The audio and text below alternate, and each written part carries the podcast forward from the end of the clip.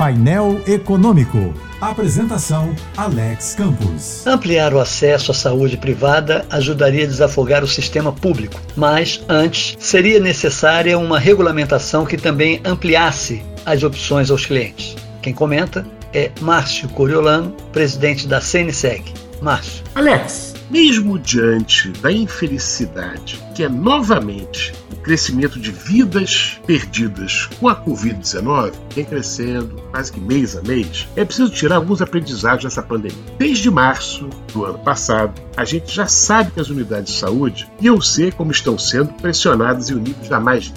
E quando alguém é assistido pela rede, prestadores de serviços e atende os operadores de plano seguro de saúde privados, o sobrecarregado do Sistema Único de Saúde é mais fôlego, é claro. Ampliar então o acesso à saúde privada é uma das maneiras mais efetivas de desafogar o sistema público do país. Mas para que isso aconteça de forma robusta, é preciso uma regulamentação que permita ao setor privado oferecer mais e mais opções ao consumidor e fugir de formatos de cobertura, e, quando adotado, só faz afugentar o cliente. A pandemia levou a nossa sociedade a refletir sobre o funcionamento da saúde no Brasil, não apenas aqui, hein, e no mundo todo. O momento, então, é de aprofundar a discussão e ampliar a assistência à saúde de maneira mais integral. Esse foi Márcio Coriolano, presidente da Confederação das Seguradoras. Saiba mais em cnseg.org.br.